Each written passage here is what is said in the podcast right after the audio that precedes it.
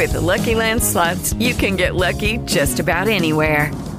This is your captain speaking. We've got clear runway and the weather's fine, but we're just going to circle up here a while and get lucky. No, nothing like that. It's just these cash prizes add up quick. So I suggest you sit back, keep your tray table upright, and start getting lucky. Play for free at LuckyLandSlots.com. Are you feeling lucky? No purchase necessary. Void where prohibited by law. 18 plus terms and conditions apply. See website for details.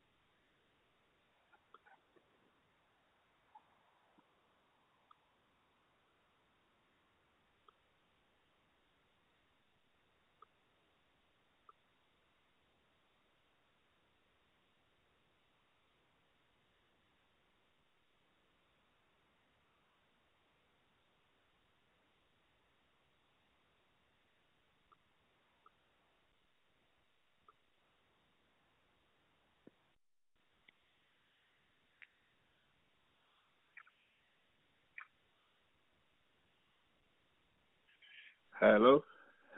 Coach. Yes, what's going on? This is Wraps on TV, fresh in the building. No intro this week, so for all our listeners, forgive us. It's been a busy last couple of weeks. I'm here with my co-host, Inam. Inam, what's up? Yeah, all good, man. Just tell them why it's been so busy, Coach. You got a big week coming up. Yeah, so for those of you that know, it's always one of those ones we keep ourselves private, but... on this one, yeah, I've got a video. I've got a wedding to plan for, and the boss, i.e. the missus, is telling me everything I need to be getting on with. So it's just been a bit mad. So I do apologise. Also, with the boxing season not being as hectic as it has been, it slightly just fell in one of those periods where, you know, we've got to focus on priorities. But we're here doing another show. We're going to try and give you as many shows and try to make sure that we don't break up the consistency. Right now, how you been? Talk to them. I'm good, man. I've been good. It's been busy outside of boxing, but we're going to try and do a show from Paris. That's going to be a sick show. Yep. Hopefully we'll get a few guys involved in that. Yeah, it's just been a quite a few weeks in boxing, hasn't it, really? We had... Lomachenko in the weekend, talking about this guy. We've got Eubank Jr.'s fight's been announced. I think he's fighting in Germany. We've got the fiasco of Mayweather to catch up on with All Access 2 review, and Klitschko's retired, and we had he's been poking Khan's wife. I don't know. Yes. That's been happening. Sorry, carry on, mate. Yeah, you know, I don't know if you want to cover that, but that's certainly, why not? It's certainly an interesting topic. Yeah, it's not boxing, but it's certainly been boxing her. You know what I mean? It's been barring her in other ways. Yeah, and that's very true. It might not be boxing as in a fight, but it's boxing in terms of boxers. And let's be honest, it's a pretty big story to add your 2 pence to, so we might as well, if you ask me. Yeah. It's one of those ones. So let's kick off. Don't forget, so we're going to do a little bit of a rewind selector on this one. Broner versus Garcia. Obviously, we didn't get to cover that weekend of boxing in them, but we saw Mikey Garcia defeat Broner, 12 rounds, points. Not necessarily a schooling, but you know, it was a slight level showing, and Broner done well to go the 12th round. You know, I think it was a decent fight, but ultimately, as we probably said leading up to that fight, Broner just doesn't let his hands go enough, and not being able to let your hands go enough against an opponent like Mikey, you're not going to stop him, you're not going to slow him down or make him think twice about attacking you, and I think it was evident. I mean, what do you want to quickly touch on? What do you want to say about that fight? Yeah, I mean, I think we called it spot on, man. Do you know what I mean? Like, I think most, you know, I was saying, I know we were saying it's going to be unanimous points victory for Garcia. I felt he scored him, mate. I mean, like, I didn't give Broner a single round. I mean, I don't know if you gave Broner a single round. I mean, I didn't give Broner a single round. I think I gave him one, and that was maybe the first round. Yeah, but it was comprehensive wins. You know what I mean? Like, you know, I mean, there's no disputing that. Like, so we touched something on the show, you know, the preview show, and we were saying, like, is this last chance to lose by Broner? We know the answer to that now. Now, is he a gatekeeper for moving up to the elite? Is that what he is? That's an interesting one. So, just going back, it broke up. I mean, so for me, I have to say, I don't think I don't think his career is over. I think it's obviously a tough one to bounce back from. But if you look at it on the face value of, you know, other fighters have had losses, three losses, and it's still done away. Now, I'm not trying to say Garcia is the level of Pacquiao, but obviously Pacquiao's had a few losses.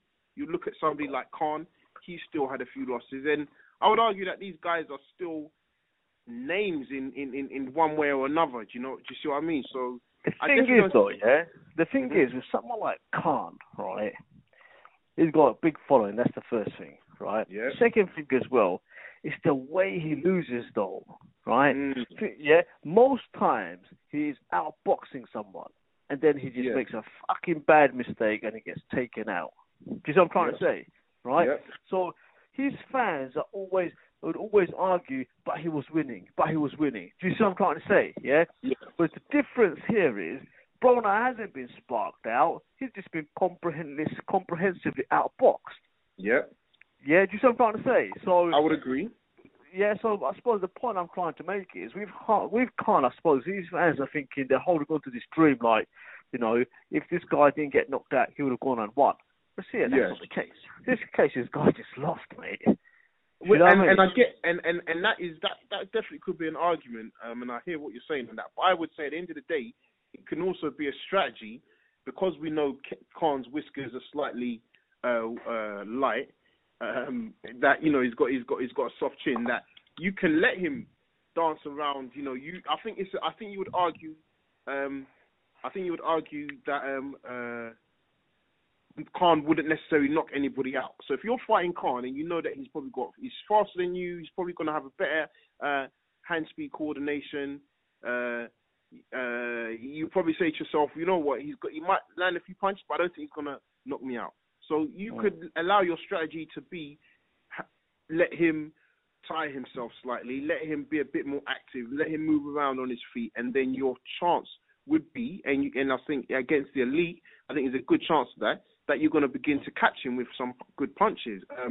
So I don't know. I get what you're trying to say is the argument that he gets knocked out better than somebody that gets comprehensively schooled.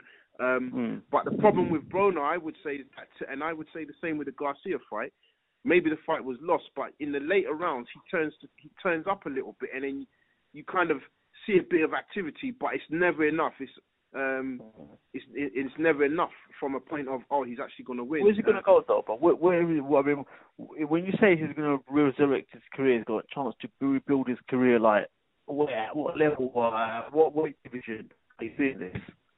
I mean, the thing is, you know what I would say? I mean, you're right, okay, at what weight division? I mean, I still think... I mean, when I say 140, we all know that he's not going to touch Crawford. I think there's a good chance he probably couldn't beat Indongo. So... we're really talking about, you know, the mid-range guys. Could he still attract... Could he be Pascal? Could he be Pascal? I think that could be an interesting fight. I mean, that could be an interesting fight, in all fairness. What about Matisse would be a fight, I reckon. You see what I mean? So I think it's not necessarily that, he's going to become a champion. I think we know that he's probably not going to be an elite-level fighter at 140. But I think he could still command... He could still maybe be part. He could still headline a card. He could probably still get a pay-per-view attraction, and he can still probably command $1 million paydays. Because I don't think he's showing. I don't think he's showing. How can I say? He was that awful? Do you see what I'm saying? He didn't look that awful. Yeah, I mean, like my view is this, Coach. I think like you know, he might scrape one more, like, big payday, but one more loss, mate, you know what I mean? I think the payday's going to go as well, because then no one's going to take him seriously in boxing anymore. Right? What I'm trying to say is, you could probably blag it one more time and give it the talk, and people are going to be like, oh, you know what, maybe, let's just give him one more chance. People come up, you know, he's not doing pay-per-views, by the way. No one is paying, like, the Showtime pay-per-view show on TV, you know, is subscription cable TV. Do you know what I mean? It's like free Sky. Yeah? You know what I mean? Like, no one is paying like a name for a fight to see this guy. What I'm saying is, his next fight, if he loses, I think that is it. Do you know what I mean? Okay, but and this shouldn't happen because he's not, let's say, worthy. But let's just say, somehow, you get the win of Indongo Crawford, and then they fight Broner. Which is what I'm trying to say in terms of you would still watch it. And it was still, and there was still. Yeah, but you're gonna watch it. You're gonna watch it. I mean, that's gonna be Crawford most likely. Yeah, we are gonna watch it more about the fact that it's Crawford. Do you know what I mean? And people are gonna want to say something like Crawford batter Broner. That's what's gonna. That is truly gonna be the reason why people are gonna watch it. Yeah. But there you go, bro. But when it's all said and done, that still means he's more valuable than a lot of other guys, and I guess that's the point I'm trying to make. I don't think he's finished. That he wouldn't get another fight, and I like put it this way, I still see him fighting a big name in the next 18 months. Okay. Like, if you were to ask me, I think Kell Brook's career is probably more in tatters than Adrian Broner's. Oh man, you know there's a lot of good work. I think we should probably cover that as well, man, because you know have you heard about Kell Brook and his recent mess around on the airlines? Have you heard about that? I heard something, but I didn't pay attention. That's one of those Sun articles, and I didn't even pay attention because I was like, not in a bad way, but I was like, why are you messing about on EasyJet? He was on EasyJet. I'm like, just behave. Mate, it's not that. It's basically the other stuff that came out behind him, and I've sort of heard rumors about it, man. But then, okay, don't say nothing. If you've heard rumors, we don't quote rumors here because we don't want to get any suit. But I guess back to my point with Broner, I do feel. He could still command a big payday. I think he could still get a big fight in terms of a name. And I don't think that because, you know, going into this fight, I think everybody was picking Garcia. Why? Because Garcia was a top fighter. And you felt that he still had the skill set to win. So that's where I'll probably leave it. But yes, outside of that, on that weekend, obviously we saw the results. We had the Charlo. Bit of a fast win. I don't know if you want to talk on that about that at all. Yeah, I mean, I don't think we can make too much of it, man. In fact, if anything, I thought it was a bad performance, right? Yeah. Because right from the get-go, you could see that this guy had one leg, right? Yeah. Let's be real. If that was Triple G and he saw a wounded person with one leg, that guy would be out there, man, before the first round finished, right? You know what I'm saying? Yep. Yep. There's no ifs and buts, bro. It's like, you know, a few years ago, I used to say to my mates, yeah, because I was massively into wildlife. I'm like, man, if you're like a fucking antelope in the African jungle or African wilderness and you got a broken leg, you're fucked. Yeah? Because them lions are going to find you and they're going to eat you. That's how it is, yeah? Yeah. Yeah. So that's how it should be. That's how he should be in the boxing, and that's what Triple G would have done. He would have just murdered this guy, but with the first round, or if he's done. Yeah. Charlo took him 4 rounds, man. Yeah. I was hearing rumors that even at the weigh-in, the guy was limping up onto the scales, and that might be, you know what I mean? But people that were there were reports of like that coming out from Twitter. Yeah. I mean, he's had a career high payday. He got $200,000, and I think that's the reason everyone's saying he took the fight. Yeah. You know what I mean? You know, for him, it's a lot of money. Yeah, and I can get that. So it is what it is. We didn't get. It's a bit of a shame because obviously with Charlo, his mandatory apparently is to fight the winner of Canelo versus Golovkin, and you would have thought if that is the case, fighting either one of those, you want to test yourself a little bit more at that division. And right now, he's done nothing, so that's going to be an interesting one. But on the other hand, it could also be good timing. The what I can read into that, right, from that fight is I don't think he's got the power at middleweight to be able to deter someone like a Triple G. Yeah. You know what I mean? Or even a Canelo. I think he's probably going to have a better chance at beating Canelo than Triple G. All right. And the reason being is, you know, they both have come up from 154 pounds. Yeah. That's what I'm saying. Whereas Triple G, you know, he's always fought at 160 pounds. So I just can't see right after that performance, man. I just can't see Charlo doing anything. You know, I mean, I'll be honest. Yeah, no, I would agree with you. I don't see him doing anything. I think he would struggle against both. I mean, you mentioned Canelo. I would say out of the two of them, Triple G for me is the more flat-footed. So Canelo's movement could help him against Charlo because also he's going to be used to fighting at that weight. In a strange way that he's been used to, even if it's unofficial. Yeah, that's the only thing I think Charlo has got in his favour because even in that fight, initially he was. I know I thought he was fighting on the back foot. I'm trying to remember from memory, but he was fighting on the back foot. Yeah. So he was moving around a lot initially. So when I was looking at that, I was thinking, you know, his movement. You know, it's going to be very good if he's ever fighting Triple G. Do you know what I mean? So I don't know. Yeah. I don't know if he was just maybe he's just like laid out the strategy for a Triple G fight. Do you know what I mean? And maybe that's why he didn't attack this guy, put him down. Maybe he just wanted to get rounds in. I don't know, man. What I can't say is we can't take too much out. You know. Yeah. No. I agree with you. You can't take too much. So this would be good. I think what would be good is. You know, if you fought someone like a Lemieux now, then and he beats him comprehensively, then I think we say, I think maybe he needs to go again. I think he needs to go one more time, then we know for sure. I would agree with you on that, 100%. And then also, don't forget, what was I going to say? Sorry, I'm getting all these different messages. So for those of you listening online or you hear this, we've had a slight issue up with the broadcasting online, so we're only on the phone today, but we'll be back online next week. So apologies for that. So then obviously we had. I know you're probably going to get at me for this, but we had Jarrell Miller versus Washington. We had Big Baby Miller against Jarrell Washington. Obviously Miller got the win. What do you make of that fight, and what do you make of him obviously calling out names now? Do you think he's entitled to be heard? I think he's entitled to be heard, man. He's definitely vocal. He's definitely a known name now, right? Mm. You know, he's obviously now at that level because the media is picking up on him. You've got the UK media talking about him. You've got the US media talking about him.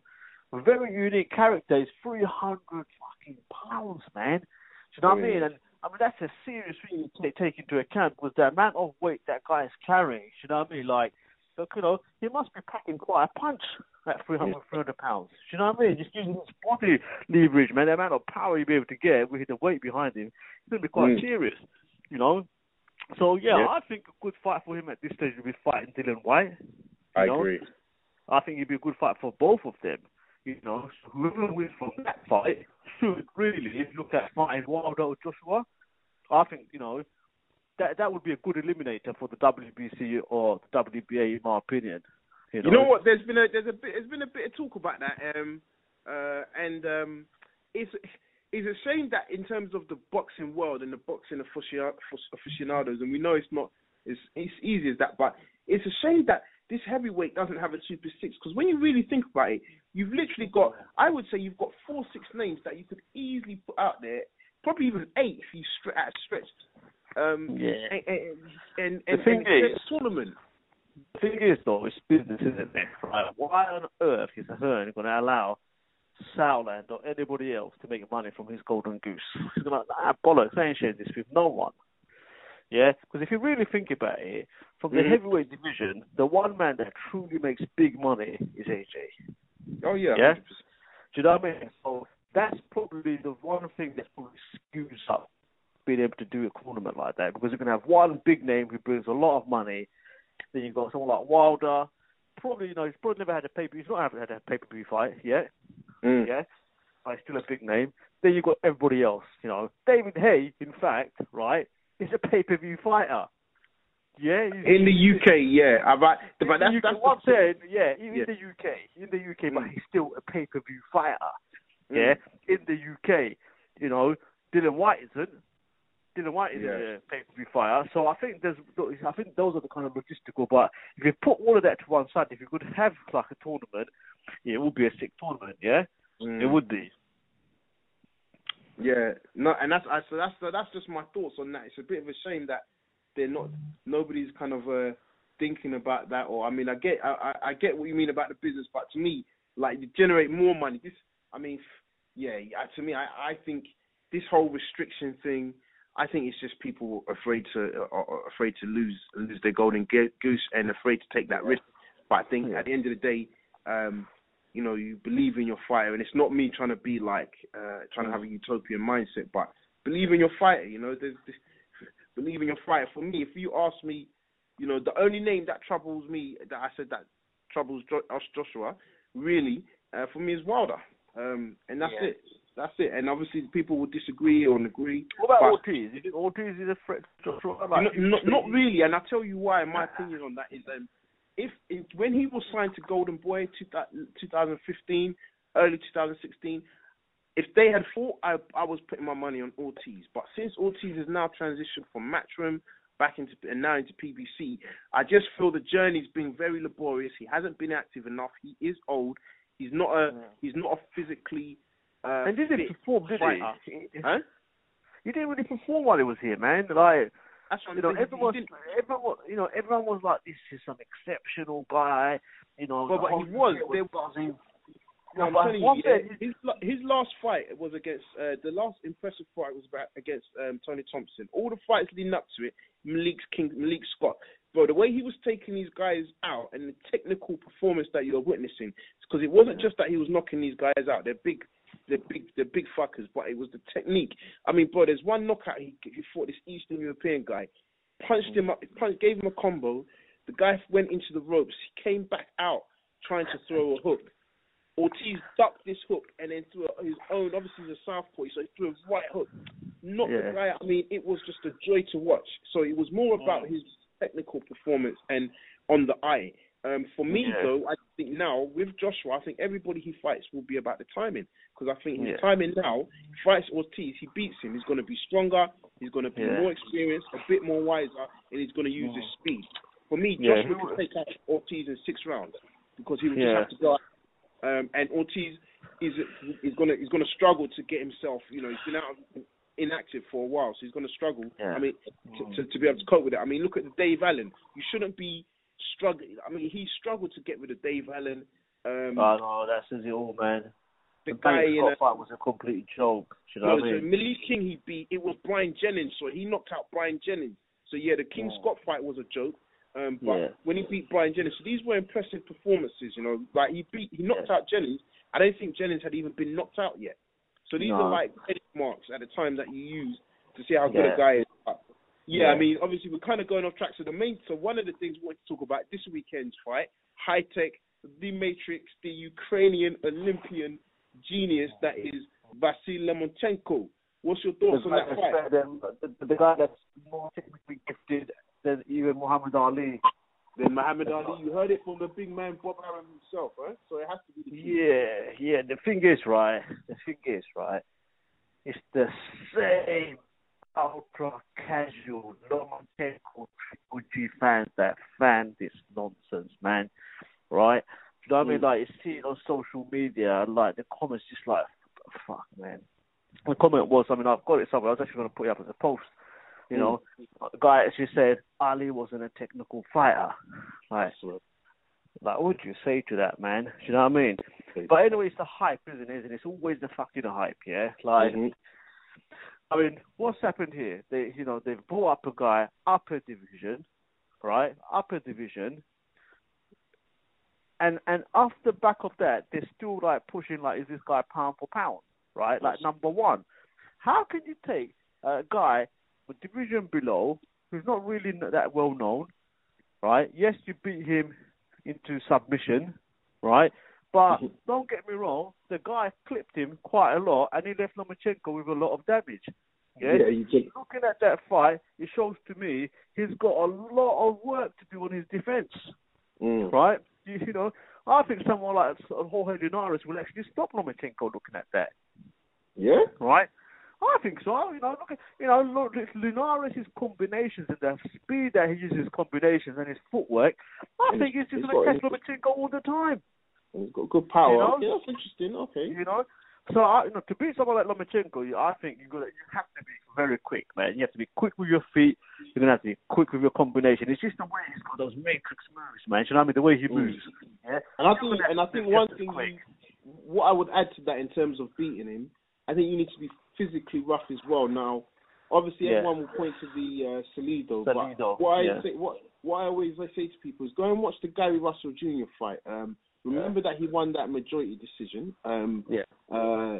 So obviously it wasn't the best. It wasn't unanimous. Number one. Number two. Look at the physical aspect that Gary Russell brought to the game.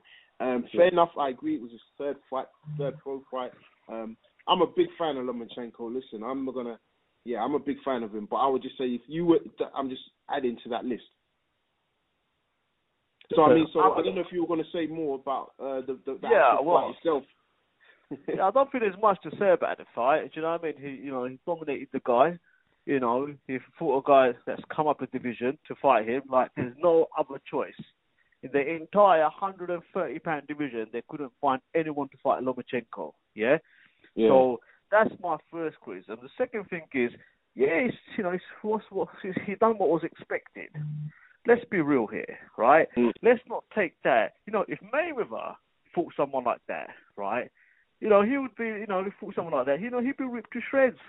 Yeah, let's be real. So you've got to keep it like for like.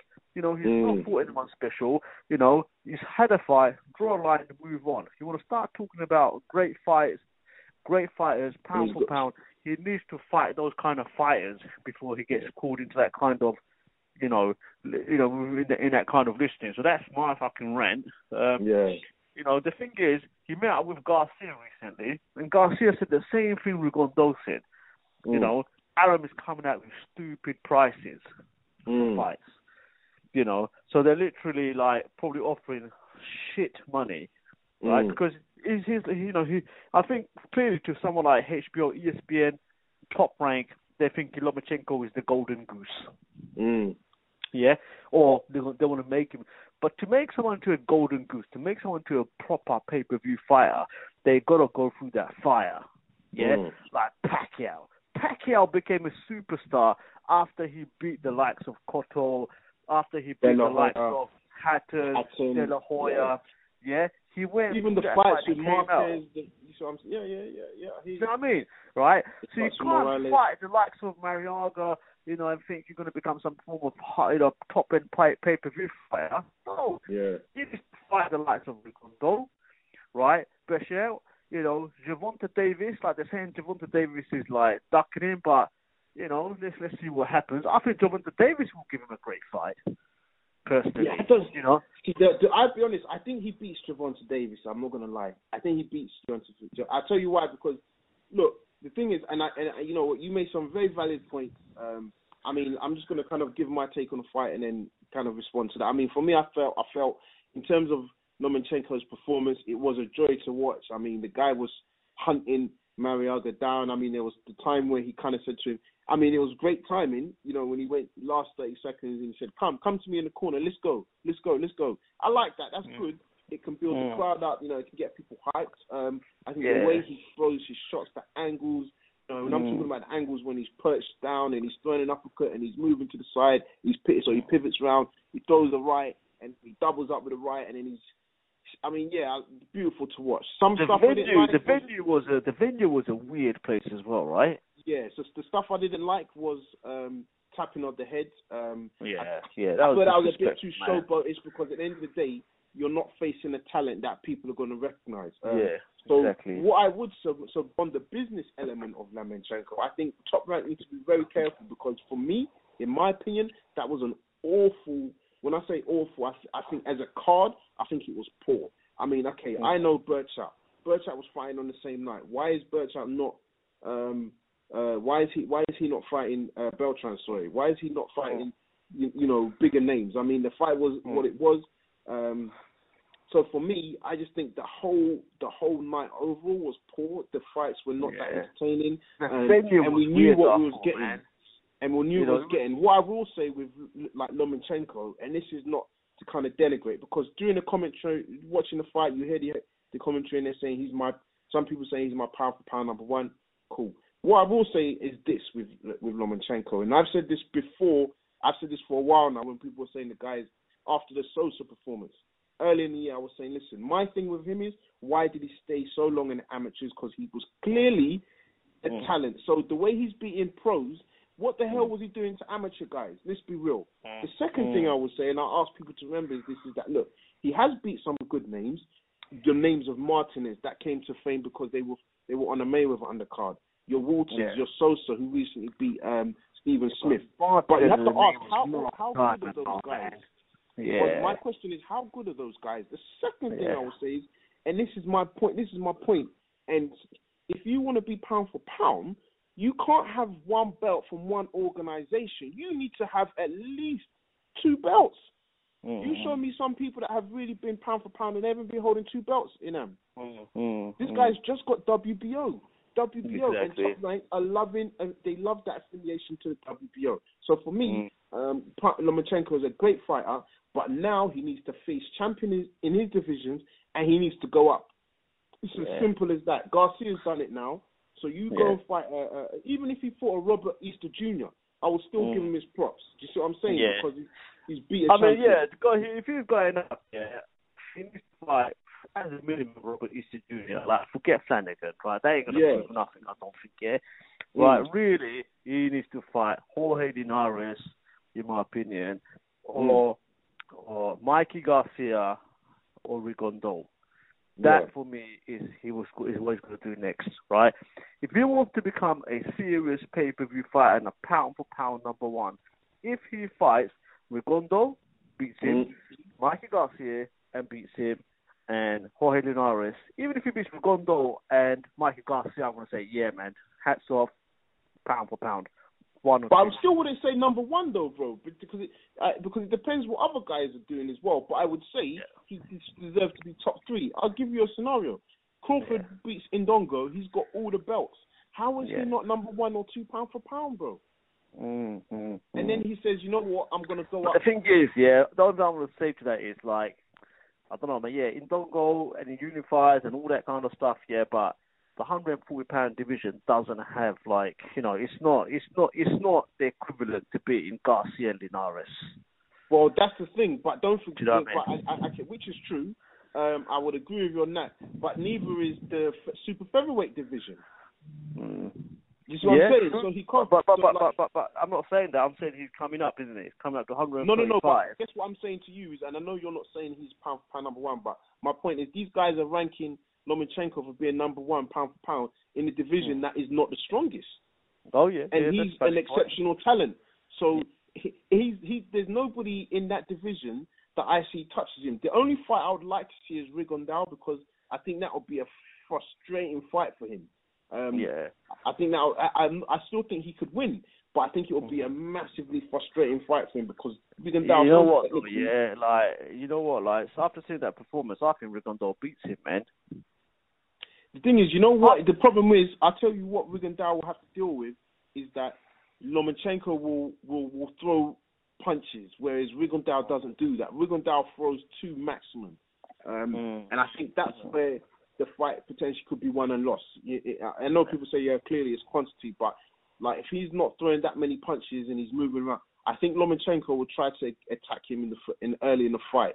I mean, the way I would say it, man, in relative terms, right, I would say, relatively speaking, Rigondoux's defense, right, is far better than, if you compare, like, Rigondeaux's defense with Lomachenko's defense, Rigondeaux's far, far better. Yeah? Mm. Right? Whereas with the attacking, Lomachenko is obviously clearly a better fighter when it comes to, like, attacking side. But I think relatively speaking, right, Lomachenko from that fight should have got poor defense. And he said it himself after the fight. I need to do a lot of work on my defense, You can't say that about Lomachenko. No one can say Rigondeaux has got poor attacking either. I mean, he sparks people out, man.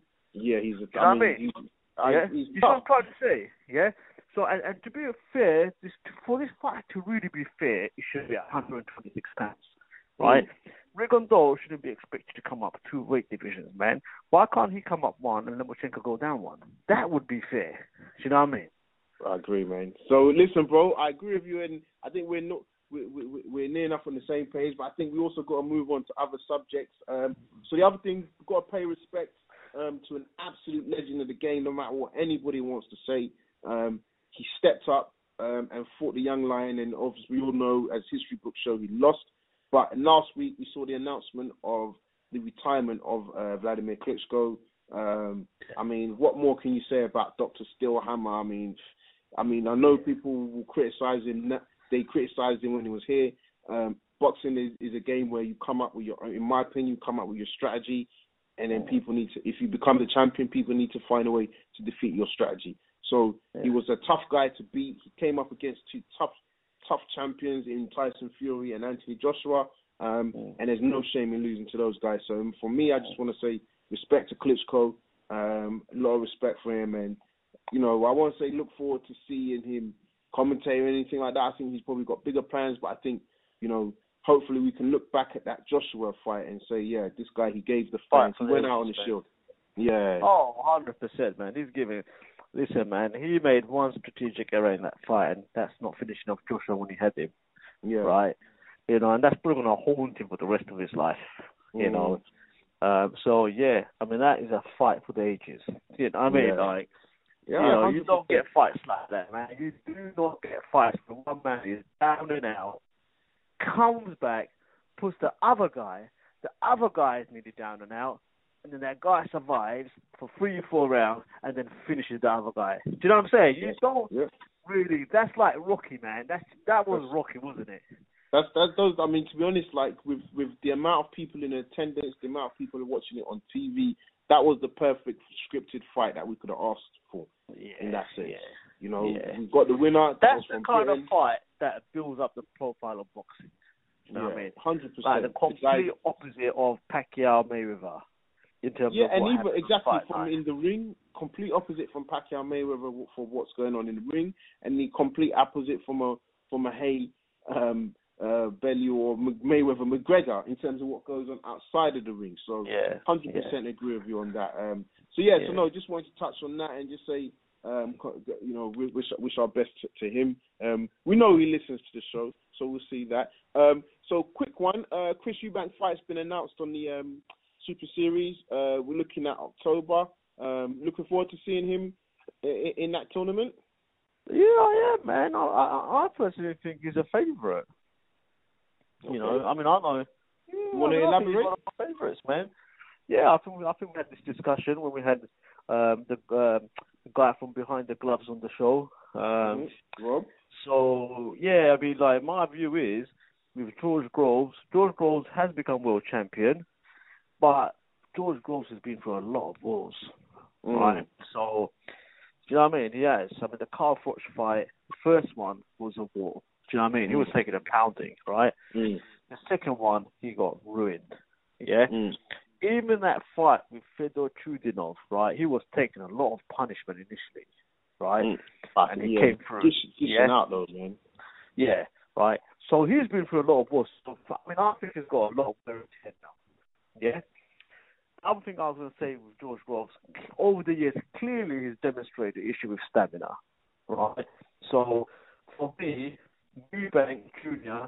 can easily win this fight, right? Just based on stamina alone.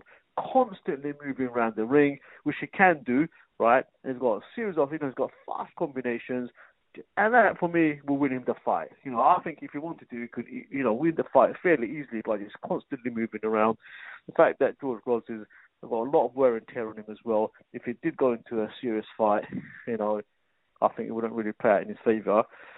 The only person I think will give him a strong fight would be Callum Smith. I think for me the favourites are number one, I say Callum Smith, right, and I'll say number two I put Chris Eubank Jr.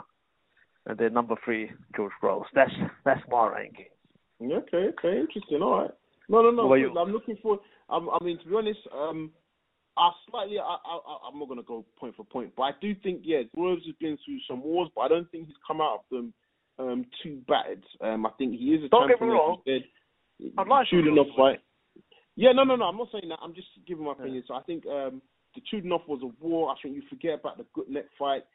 He also went through a close decision to Badu Jack, which maybe if it was in England, he might have even nicked it. I felt Badu Jack won, but, you know, again, you know what, it could have been a close cooking. So I don't think it's been awful showing from him.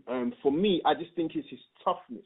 And for me, I think he could take Eubank Jr.'s punches. However, the combination and speed that Eubank Jr. throws those punches, yeah, he could knock anybody off their game. It's just that so far we haven't seen that. So, look, I'm looking forward to that tournament. I think it's going to be a good tournament. It's that the right sort of division with the right contenders to give us action-packed fights. But however, yeah, I don't have a favourite. If I was to put my money down, I might even go with George Groves. Callum Smith is the unknown entity, but he could quite easily get fucking stage fright, and all of a sudden, boom, he's taken out. So who knows? But moving on, because I'm just keeping one eye on the time, and I know we've got quite a bit to talk about. The other thing, I guess we can't get away from, and this is going to be an interesting one, how we review the fight. Review, because it's going to be afterwards. So we've got the Mayweather versus McGregor All Access 2. Have you seen it? I have seen it, yeah. What did you think? I think they played Paulie Malignaggi, mate, proper. I think, like, what's happened, McGregor see Malignaggi, because Malignaggi talks so much shit sometimes, yeah? Mm. So yeah. He said it, hasn't he? You know, I'll tell you what, sorry, we've got a couple of guys on the line, so I'll tell you what, let's go to them and then get some opinions, and then we'll come back on that as well. So we're going up to 081. 081, the floor is yours. Hello? Yes, Wraps on TV, what's going on, guys? What's going on? Is that Nicholas? Yeah, what's going on, lads? How's it going, sir? You good? I'm good, Baba, how are you? We're good, man. What's on your mind? What do you want to talk about? Just a couple of statements. So I was listening to the earlier topic you were saying about Lomachenko, and I 100% agree with you on that one, Kojo. Yes. I mean, he's a great prospect and he's a great boxer, showing a lot of skills, a lot of potential, but until he's fought and he's moved up and fought some serious guys, I can't even put him in the same discussion as best for pound, and even compare him to, like, SOG. To me, it's a bit of an insult.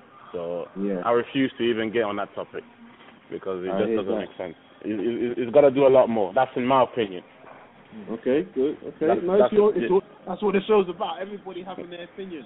Yeah, definitely. So, you know, definitely. And as far as I know, you guys were just talking about the McGregor and Mayweather thing.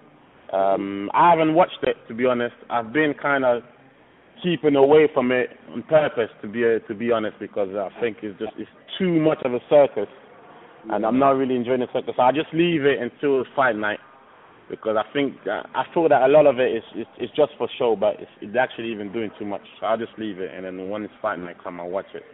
Yeah, and see how it goes down, man. Who's winning that fight? Come on, bro. That's a straight Mayweather win, man. I hope he makes it a little bit entertaining for the sake of the UFC fans. Is he going to knock him out? Is he going to knock McGregor out? You know what? I think he's just going to knock himself out. He's going to tire out. I think Mayweather will just be so worn out. He's not going to be able to handle the pace for the 12 rounds. And I think tiredness... McGregor will be worn out, you mean? McGregor will be McGregor, of course. I'm sorry, my bad. McGregor will be worn out, and I think he will just do himself in that, man. Because I've seen McGregor in UFC fights. In all the fights I've seen, I think I've seen him go to 5 rounds once. And even in that 5 round, after the 3rd round, he struggled. The last 2 rounds was a struggle, but because he did so much damage in the 3rd round, he managed to win that by points. But he's not a long-distance fighter. I mean, even with the Nick Diaz, you know, like... Yeah. I mean, he gassed, man, on both fights. He gassed up. You know? Exactly. But because he floored him 3-4 times in the first 3 or 4 rounds, so they had to give it. He won that, but he gassed out. He's not a stamina type of fighter. So if you struggle for 5 rounds, I know that the rounds are long, it's 5 minutes, but if you struggle for 5 rounds, and then you're going to go to boxing, and then you're going to go to 12 rounds. He's not going to make it. So I don't even think that Mayweather would need to knock him out. I think he would just be so worn out by around 5, 6. He would just be finished. I think it's fairly apparent. I think he knows it as well. I think he keeps on saying it. He keeps on saying, I'm going to finish this fight in 4 rounds. Cause he hopes so. Basically, if he ain't doing it in 3 or 4 rounds, he ain't doing shit. You know what I mean? I think basically he's going to come out like a wild man. You know, try and take Mayweather out. He's going to get gassed, and it's going to be 15 ducks. It's going to be a sitting duck for Mayweather. That's his pounding on him for like definitely. I reckon Mayweather might just pound him for 11 rounds. Yeah, and they think he could probably take him out after 6 or 7, 8 rounds, right? But yeah. I think he's going to teach this guy a lesson, man. Yeah, he's going to pick him out. He's going to pick him up for 11, 12 rounds. 11 rounds, and I think round 12, you think, wow, this is it. Let me take this guy out. Let's take him out. So, it's a munga. So anything? Yeah. Any last words before we move on to the next caller? I mean, obviously, it's nearing that time. There's only, a few weeks left, so, you know, it should be a good fight. Also, another thing, I think, you know, in regards of the Garcia factor, I wasn't there. I didn't call in when you guys spoke about that. Garcia Broner, I think Garcia is a great fighter, man. I mean, I knew he was going to win it. I didn't think he would win it so convincingly. I think Garcia is going to be a serious, serious threat in the division, man. Yeah, and he's one of them. He's one of them dark horses that's going to be a monster, I reckon. A monster in the making. I mean, he's definitely starting, since he's come back, he's definitely starting to make a name for himself. But we appreciate that, man. So listen, Munga, with Nicholas, thank you again for the call. No problem, brother. I appreciate that. Take it easy. So we're now going to 348. 348, the floor is yours. Hello. Hello. Hello. Hi, Kojo, it's Tom. How you doing, Tom? You well? Yeah, not long too bad. Long time, man. Yeah, Tom, how you doing, man? You all right? Yeah, I'm good, thanks. How are you? Yeah, I'm good, man. What do you want to say? What's on your chest? I made a statement on the Lomachenko fight from the weekend. Yeah, I definitely agree with what you said, Anand, about when Lomachenko moves up to lightweight and fights the likes of Linares and Mikey Garcia. I think he might struggle when he moves up in weight, but I still believe that at feather and super feather, I still think he cleans up both divisions. Oh, I think just the way his footwork, the angles he creates, I think all the fighters in the featherweight and super featherweight division will be puzzled by just his ring craft, and I think he'll clean up. But I don't think there's any doubt about that at all, man. Which is why really, if he wants to make a name for himself, he wants to create that kind of pound for pound status for himself and a pay per view fighter. He needs to move up, really. You know what I mean? Well, sorry to interrupt. I will say. Thing is, with the moving up, I'll say it's two things. I think Tom, you look at featherweight, you look at super featherweight, you look at the names around him. I think he can make interesting fights, even though you probably know he's going to win. And us that know boxing would believe he was going to win. Maybe the casuals could sell it and the fighter could sell it. You know, they could sell it, they could try and sell up a Davis fight, but I think he beats him. Oscar Valdez, division below, I think he beats him. Corrales, I think he beats him. And Leo Santa Cruz. You know, they could make the fight, and I think we would all watch it. It would be interesting, but I think we know he would win. But I would say if he did take any of those fights, I would also give him more respect. I just feel at the moment his defenses haven't been against names that, you know, at the ability he's got, he should be trying to unify. It's easy for him, in my opinion. Yeah. Sorry, Tom. We hijacked your call, Tom. Sorry, carry on. No, I definitely agree. I think the Corrales fight, I think he wins that easily, but I just don't think there's enough interest or money in the fight. Yeah. The only fight I really see him having in the unification is with Javonta Davis, but I don't think Mayweather wants to put Davis in a fight like that too early on in him being the champion. I think, apart from that, I think the Burchelt fight is probably the most realistic unification at the moment, I think. So. Yeah. And okay, cool. No problem. But it's still good to see. I think, you know, no matter what, I'm sure Inam would say this, it's still good to have a fighter with his ability around, you know, because at the moment we all love boxing And at the end of the day, Lomachenko is bringing a massive contribution. You know, if they can get it right, you know, a lot of people are going to tune in to watch this guy. So, yeah, let's just see him start doing that. Anything else in your mind, Tom? I think the Dylan Whyte and Jarrell Miller fight, I think, would definitely be a good match. I'd be really interested to see that fight. Yeah, I think the Wilder fight, obviously, they've offered Wilder the sums of $4 million and he still hasn't taken the fight. So whether that will materialise or not, I'm not too sure. So yeah, I'll be honest, I think they have to give them a lot more money for Wilder if they want White. I think the smart thing for White is actually to fight Gerard Miller. Do we know who White is fighting on the 19th? Because he's on the same card, isn't he? As Indongo.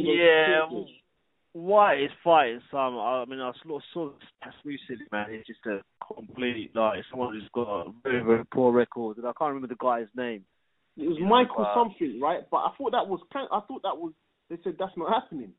No, I mean, listen, I can't even remember the guy's name, man. I just remember reading the record, and it just was like a poor record. You know, you're expecting White to win, and you're probably expecting White to win quite comprehensively. Well, I think it's only an 8-round tick over, so I'm not too sure. Yeah. You know, I think the next fight for Dylan White. Is a guy called Miller. I can't remember the name, man. Is that what you've seen on Top Rank? It's not a name we would have heard of, but he's fighting a guy called Michael Khan who fought Arreola. Imagine this. This guy fought Chris Arreola in 2007. He's had a break. He's had the fight in 2017, 2016, and then there's been a break. I mean, I think it's, like you said, maybe to get him a bit of rounds and then maybe announce him to the American public as well. Yeah, yeah. I could see Dylan White doing something a bit crazy over there just to kind of get people to say, oh, who's this heavyweight that lost to Joshua? And, you know, and wants to fight Wilder or whatever, so... Okay. Mm-hmm. So, Tom, what do you make of Mayweather McGregor, All Access 2? Did you watch it? No, I haven't seen it yet, no. Oh, mate, come on, man. Get on it, man. Yeah, I need to get on it. No, it's all good. So, listen, any last words before we move on? No, nothing else, apart from the Crawler-Burns fight coming up in October. That should be a really good fight. Looking forward to that. Shout. Yeah, that's a good shout. That's going to be a good one. I think that's going to be a 50-50. I'm not too sure what who I'd pick for that one at the moment. Yeah, you know what? Strangely enough, I think for some reason I'm going with Crawler for now, and I think part of that is home advantage. I see them as equally in terms of skill set. I see them as being as fairly equal fighters. But I think it should be a great sort of event. You know, you're going to have the Scottish fans and Mancunian fans, so. Yeah, I definitely think it's a good payday for both of them, and I'm not too annoyed at that fight, if I'm being honest. It's not a bad matchup to make. Hello? Oh, maybe he's gone. Hello? All right. So, Tom, no worries. We're moving on. So, in that, we were quickly discussing Mayweather versus McGregor All Access 2. So, what was your thoughts on what? So, you were saying Malignaggi got played. Yeah, so if you remember, I can't remember after what fight, but Malignaggi was commentating for Showtime. Yeah, and this was way before like the fight got agreed between Mayweather. Yeah. It's all like speculation whether it's going to happen, right? And someone asked him about this, and he was making those comments like, "Listen, you can tie me by my ankles. In fact, you can put something on my chin." Yeah, and one arm. So McGregor's seen that and he's really, right? And he's booked this guy, yeah? So they made that because he was sparring, yeah? But they basically bought this guy in to try and hopefully, number one, do the shit out of him and make him look like a dickhead. That's what's happened here, clearly, right? He's brought him in, he's not releasing any videos, yeah? He's basically, he's releasing pictures when, Malignaggi's got bruises on his face, looks massively out of shape, on the floor. Do you know what I mean? So Malignaggi's been made to look like a prick. Do you know what I mean? That's my personal opinion, right? So that's the first thing. I mean, besides that, my position is still quite clear. You know, Mayweather looks very, very relaxed. He doesn't seem to be putting a lot of time and effort into his training. I don't know if that's just something that he's trying to portray because I've seen pictures of him yesterday. He looks lean and he looks cut. Do you know what I mean? I agree with you. So I think this is a whole perception where he's showing is just out and about. You know, he's playing basketball. He's out with his kids. I think that's just a little mind thing. So, I mean, for McGregor to think he's not taking it seriously, I think he's taking it very seriously. Like he probably always does. You know. I mean, so I told you a couple of weeks back I was speaking to DFA, and he's like, when Joshua was over there, obviously they tried to see Mayweather train. They want to see Mayweather train. They got to come at midnight. Because he comes in the evening and does a couple of hours in. 100%.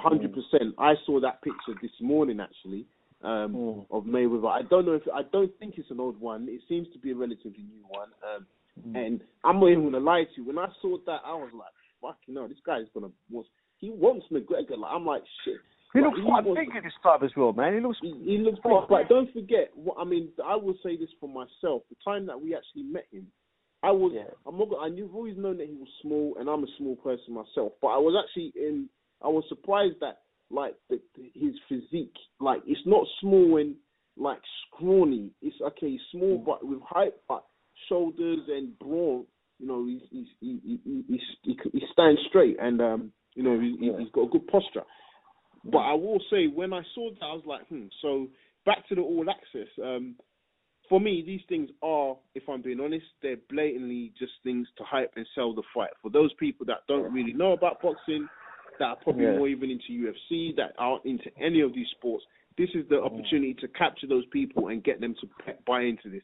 Do I feel that Mayweather does some of the things he does in the video? I say yes, but I do feel he played up, because it was very clear by the end of that, and people that I know that watched it and that are not kind of serious boxing fans, and they also don't know Mayweather's the executive producer for the show. They're like, Mayweather's not training. Can you believe it? You see McGregor's doing this, and what I find interesting with the strategy is McGregor dancing to Mayweather's tune. And the reason I say that is because everything he seems to put out on Instagram, when he's taken a picture of it, all of a sudden, that's what's part of the show. So if you look on McGregor's Instagram, you see the picture of him on the bike, you see the picture of him in the water, you saw obviously the sparring, the picture.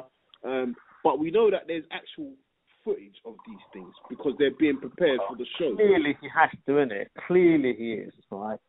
Showtime, it's on Showtime, that's Mayweather's channel, yeah? You know what I mean? That's his channel, number one. All Access is his program, right? Yeah. You know, they didn't have All Access before. They used to have 24/7. Mayweather. No, 24/7 was HBO. 24/7. Yeah, 24/7 was HBO. That's what I'm saying. Yeah. I mean, but Mayweather used to fight on HBO. Do you know what I'm saying? Yeah, exactly. Yeah. Right. So All Access. I mean, if I can remember it serves right, I think he pioneered the whole All Access thing. Of course. Do you know what I mean? Yeah, right. So this is his program. He's the executive producer, right? Clearly, Conor McGregor is going to be told how to, you know, you're right. It's spot on, and I think the subliminal message they're trying to give out here is to make people believe in this is McGregor's training hard, Mayweather isn't. Yes. Look at what McGregor's doing to boxers that, you know, in some ways... And been world champions. Ex-world champions. He's putting them on the floor. He's bruising them up. Do you know what I mean? There's clearly a strategy coming out, and people are going to fall for it. Do you know what I mean? It's no different than usual media manipulation. Yeah. Yep. You know. So. Yeah. So for exactly me, what's happening? That's how I see it. I felt it was. I do want to see a bit more, but I understand it's a 4-part series, so by the end of it, I can be overly critical. But I thought it was good. You know, the first one was really the press tour, and I'm going to be honest, I watched all of those live, so there was nothing new. Maybe a few behind the scenes, but I get it.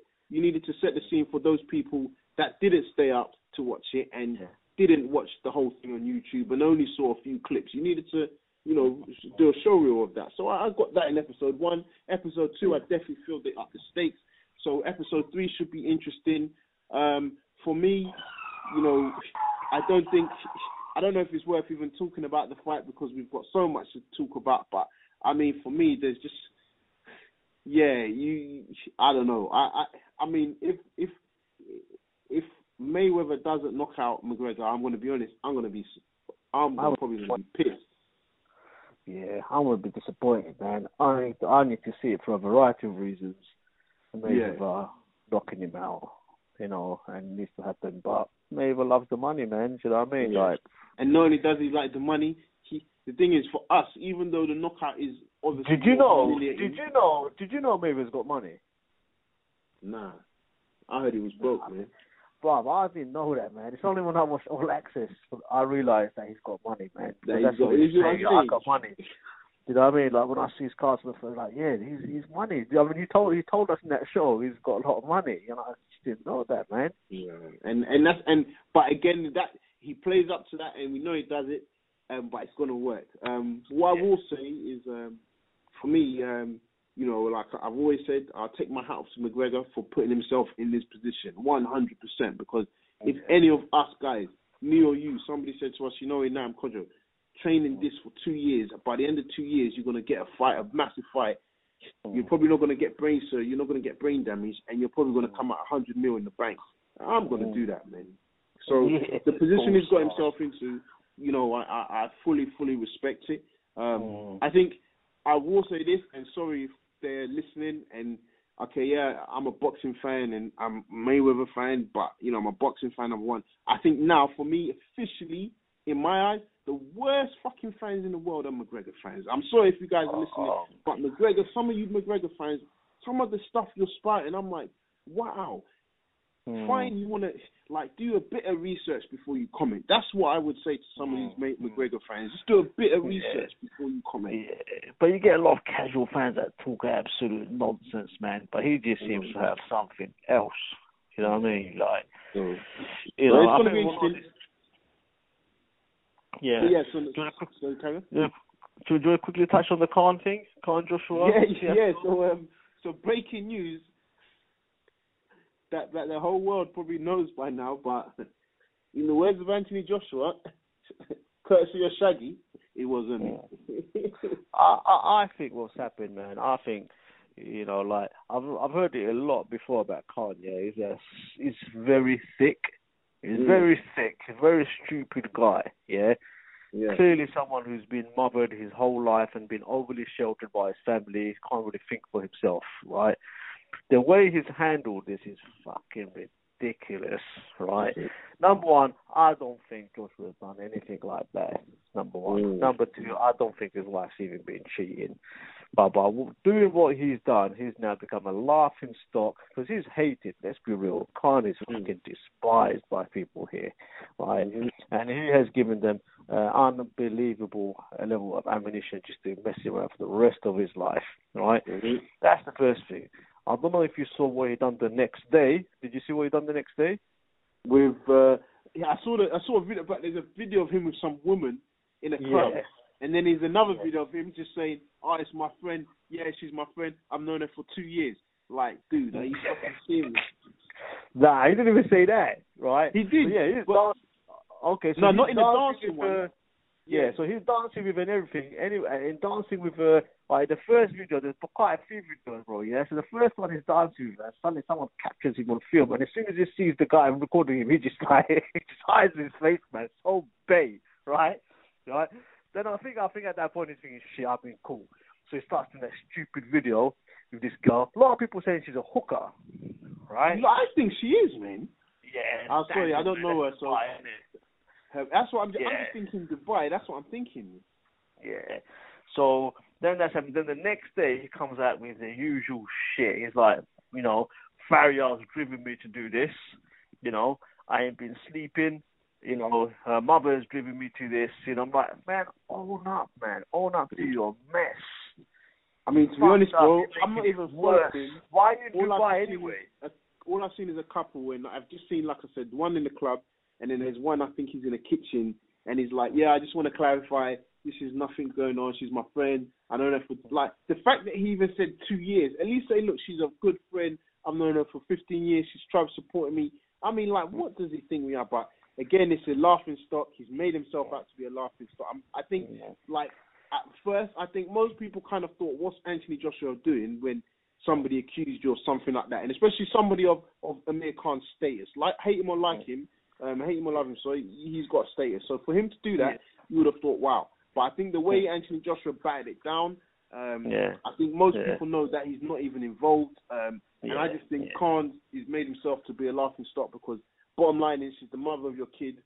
Even if she is doing that, you handle it in a much better way. Now, there's no sympathy. Really, you're trying to get the sympathy for being the cheated guy, and the sympathy is with her. So, it's a bit of a joke. So before we wrap up, and I'm just a quick one on the Frampton and seems McGuigan seem to be parting ways. We had the fight, obviously didn't take place a couple of weekends ago. What do you make of that, man? I mean, there's not been much come out of that. You know what? Something like that, I've been thinking about that for years because, there's only so much money you can make from someone's blood, sweat, and tears. Yeah? Do you know what I mean? Like, there's only so long you can say, I got you here. Do you know what I mean? Right? Yeah. Yeah, McGuigan has delivered you, and McGuigan has taken him to the top and has made him into, or brought him the opportunities.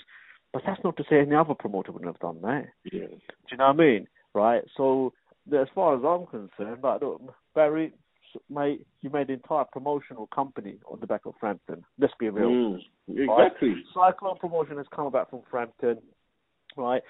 All you're doing really is doing shows on Channel fucking 5, mate, right? Frampton is really a superstar. After Conor McGregor, is probably the biggest Irish combat sports star, yeah, you know what I mean? So he needs to be with a big outfit, man. He needs to be with Northern. I know he's with PBC, but, he needs to be, fighting regularly on big outfits. I mean, he can fight PBC, but if he was with Eddie Hearn, right, in the UK, he'd be doing huge shows. You know what I mean? Right. And he'd be making big. I reckon it's probably... Have they said who he's going with? Say again? Have they said who's joining? Or what's happening? No, that's what I mean. It's been very quiet, so, I mean, I think it's a shame. I'm not going to lie. I think it's a slight shame that it finished the way it did. It would have been better if they could have fought. He could have had a fight and then been like, we're going to part our ways or blah, blah, blah. So it's very questionable. I think anybody that does a bit of digging, you're going to know that there's some reasons. Whether we'll ever find out about them is another thing. But what? It's one of those things. I just remember, right, when Frampton was first coming up, right, he'd have a great fight. Commentators would go up there and ask him about what do you think of Frampton. The thing that Barry McGuigan always do, and I used to think, what the fuck, man? You know what I mean? They would always bring up Shane McGuigan. Shane is doing a fantastic job coaching Carl, blah blah blah blah. And I'd be like, no one's even asking about Shane. Do you know what I mean? Yeah, this is early on in Frampton's career. No one's asking about Shane McGuigan. Talk about Frampton. That's what people. He's the guy that's his fault. Do you know what I mean? Definitely. From a young time, I think Barry McGuigan's tried to control that. But as far as I see it, look, he's had a good run. He's made you a lot of money. You've created a promotional stable. It's now time for him to go on his own and make his own money from his efforts. Do you know what I mean? Thank you.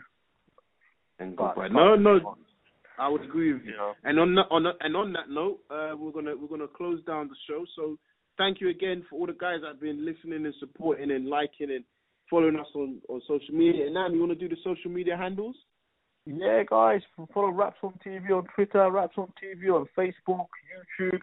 We've got an interview coming out with Hugh Fury and Peter Fury, one of our team members. Is going to be meeting the guys, so keep an eye out for that. We've got Charlie Edwards in the studio next week with us, so make sure you tune in for that show. If you've got any questions for Charlie Edwards, make sure you call into the show on 01506243403 next Tuesday from 7:30pm. Perfect. And don't forget, all the shows will be on our iTunes from tomorrow morning, and it will be on the website as well. So thanks again. Apologies, it's been a bit flaky the last couple of weeks, but we're back, and we're going to give you some more shows and lead you into another boxing season because it really feels like the season hasn't finished. So once again, all the best. Take it easy.